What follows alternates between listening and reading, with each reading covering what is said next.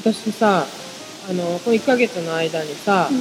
あの NHK 関西の NHK だと思う。の、なんかあの関西テレビだったかな？わかんないけど関西地区で放送されてたドキュメント映画でさ、みんなの学校っていうの知ってる？あああ見見れてないまだ。本当それをこの前見てきたんだけどさこれ2回目で私、うん。でその青空小学校の校長先生のお話も聞けたのね。え来て来てたの来てたの、うん。でその時にあのーまあ講演やるんだけど皆さんの聞きたいことからあのー話しますっていうような内容だったのね、でその時に一番最初に出た質問が評価だったの。うん。驚きとして。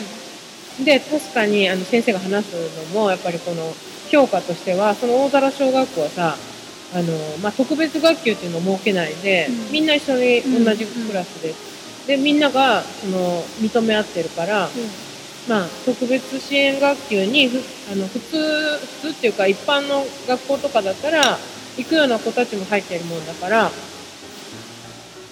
まあなんかこう評価がさうん。まちまちになりそうなんだけどみんなが認め合ってるもんだから、うん。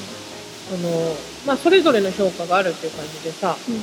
でその先生も言ってたけどやっぱりあの表面的なそういう勉強とかいう評価はもあるけどあのやっぱり深く見るってことが大切って話をしてくれてさ、でね面白かったのが通知表あるでしょ、うん。通知表は評価じゃん。うん。それは何の評価かって言ったら先生が、あの子供たちに教えられてるかっていう先生の評価だ、うん。そう。ん。で子供たちの評価ではないっていうことをすごく言っててさ、そういう先生増えてほしいなと思ってね、うん。確かにそうだよね。と思って、子供が理解してるかどうかの評価であってそれは先生たちのこうまあ先生って言われる人たちの,、あの教えられたかどうかっていう評価でもあるわけだもんね、今日あの算数とか国語とかに関してはね、とかそういう話がそういえば聞いてきた。うん。タイムリーだね。うんそうなんだよね。昔いつだったか先生自身からもそうやって聞いたことがある、うん。なんかクラスの中の何割に5をつけて、うん。何割に4をつけて、うん。3が来て2が来てうん。1が来て、で何人かにはつけなくっちゃいけないし、うん。それ以上に5はつけられないって、うん。だからすごくそれが辛いって言った先生がいて、やっおかしいよなって思ってたんだけど、タブーだよね。それ言っちゃいけないし、うん。あとね小学校の先生の中でも、教えてやってるっていう意識がすごい強い人もいて、なんか子供のくせに生意気だっていうようなん発言をする人も聞いたことがあって、でもさ先生って選べないじゃん。そうなんだよね。だからその中で繊細な子だとか、うんやっぱり違うと思うことを合ってますって言えんっていう子っているんだよね、あのみんなと同じように、おはーいって言っとけばいいやって思えない子っていて、でもそういう子ってそういう先生からしたらすごい生意気に見えるんだよね、だから学校行きにくくなったりとか、自由に話せなくなったりとかするんだと思うなんかいいじゃんね。もうちょっとフリーにさうん。なんかそうだね。先生たちも先生たちでさ、まあ、枠に入れられちゃってるからね、まあ、しょうがないって言いたくないけどさ、現状のうん。中ではしょうがない。かもしれない、結構リスクじゃんね、そういうさなんか評価体系だとか、うんやり方が決まってる中で、違うことを言ったりとかやり始めるのってすごくリスキーだと思うし、ね。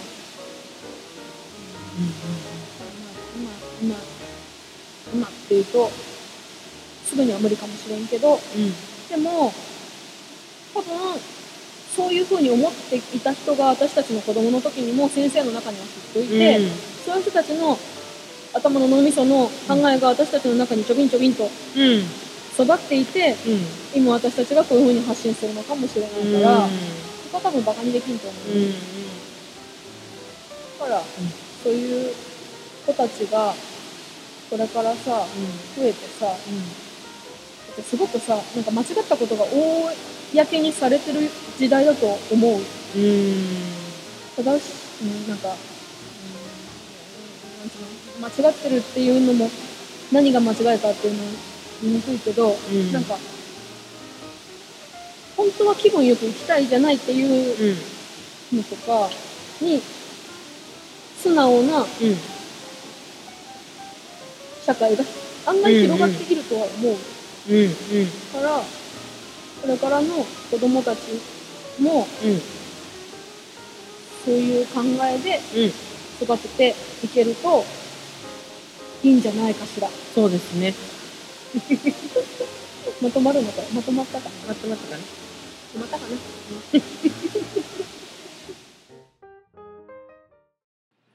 ついつい話が弾んでその3まで行きましたね。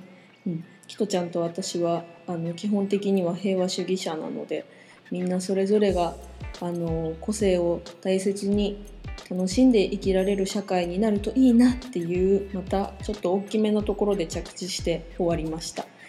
えー感受性ポッドキャスト第14回は以上です。また9月に入ってからキトちゃんにはゲストで参加してもらおうと思います。ありがとうございました。